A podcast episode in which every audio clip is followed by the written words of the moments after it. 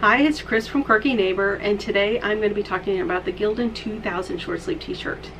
Bottom line, I think this is a solid option for print on demand, though not necessarily my first choice. It does offer a wide range of sizes and colors and takes well to printing, and, but I did find it shrank a lot in length for washing.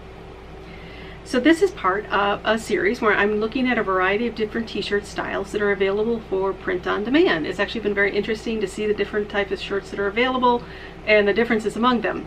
My focus is on the quality and features of the shirts themselves, less so on the print jobs. I do mention the print jobs where applicable, but it's not my main focus. So my approach in this little project has been I've ordered two samples of each style. I get them in the men's or unisex extra large, one white, one black, or the closest equivalent available in the style.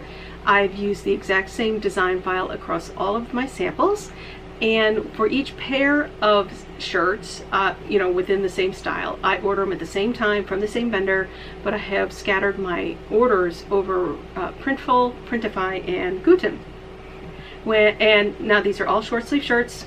And when I get them, I measure them at three points on the sleeve length, the center back, and the chest width. Then I wash and dry each twice according to the manufacturer's label and remeasure at the same points. That way we can see whether or not the shirts have shrunk and how much. So let's start with some basics of the construction.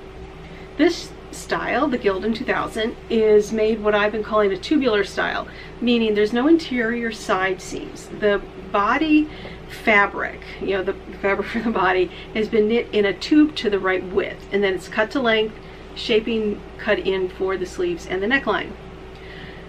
And you know, unlike with some of the, uh, just as an aside, uh, one of the downsides I have found with this tubular style versus types where there's actual side seams stitched in is I think the side seams give a reference point for the when they're doing the print job so that they tend to come out straighter. I had a very high a higher percentage of shirts using this tubular construction have crooked print jobs, but this one they actually did a really good job placing them correctly. It's actually one of the best I've, uh, out of all of those with this particular construction method. So overall, I think the these shirts are well made with neatly finished seams and hems. One nice touch I noticed is unlike some of the other shirts where the only place you get the top stitching around the collar is in the back. It's not going to focus for me. You know, where it's holding in place this taping. On the this particular style shirt, they took the top stitching all the way around the neckline, including, you know, around the front, which is a very, is a nice quality touch, I think. Now, the length of both sleeve, both in the body and in the sleeves was shorter than average, I found, within my test group, while the chest width was about average within the test group. Now, this, these, both of these shirts were 100% cotton in these colors that I've ordered. And the manufacturer does tout the fact that the cotton is 100% USA product and it is sustainably grown and ethically harvested. So you know, that could be an interesting selling point for you. I would consider this a medium weight t-shirt jersey. Now, I did find it kind of slightly rough to, to touch and it didn't really soften with washing. Uh, but it, but at the same time, it doesn't seem cheap or flimsy. Now, the um, the surface roughness that I talked about, just mentioned, is it is visible as little slubs in the fabric, and when you look at it closely, but it it didn't seem to have affected the print quality. Now I did find when comparing the two samples in this style I found uh, they were pretty consistent in sizing which is good. They did shrink in length, both the body and the sleeves, far more than average within the test group.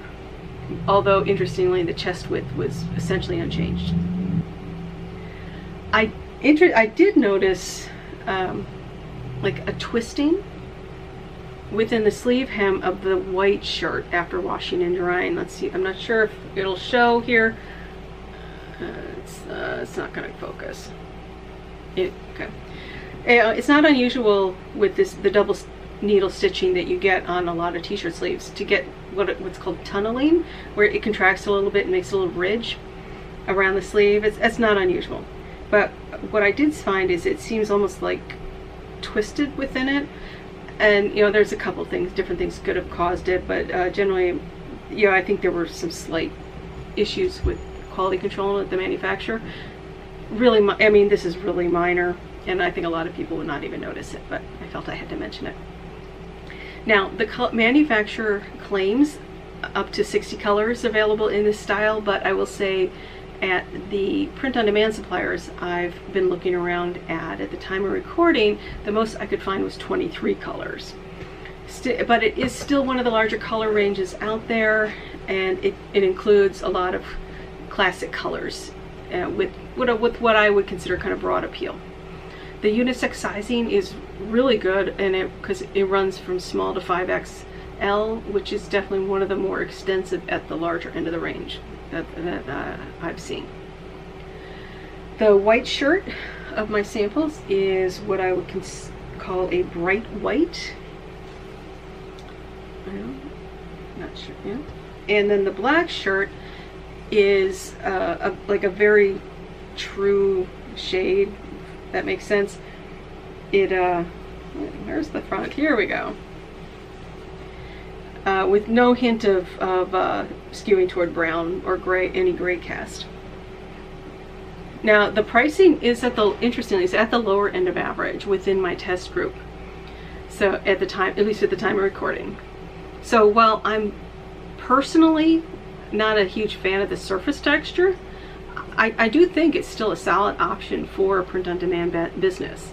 I think it's priced well for the quality that you get and has a great range of colors and size options that you can offer your customers.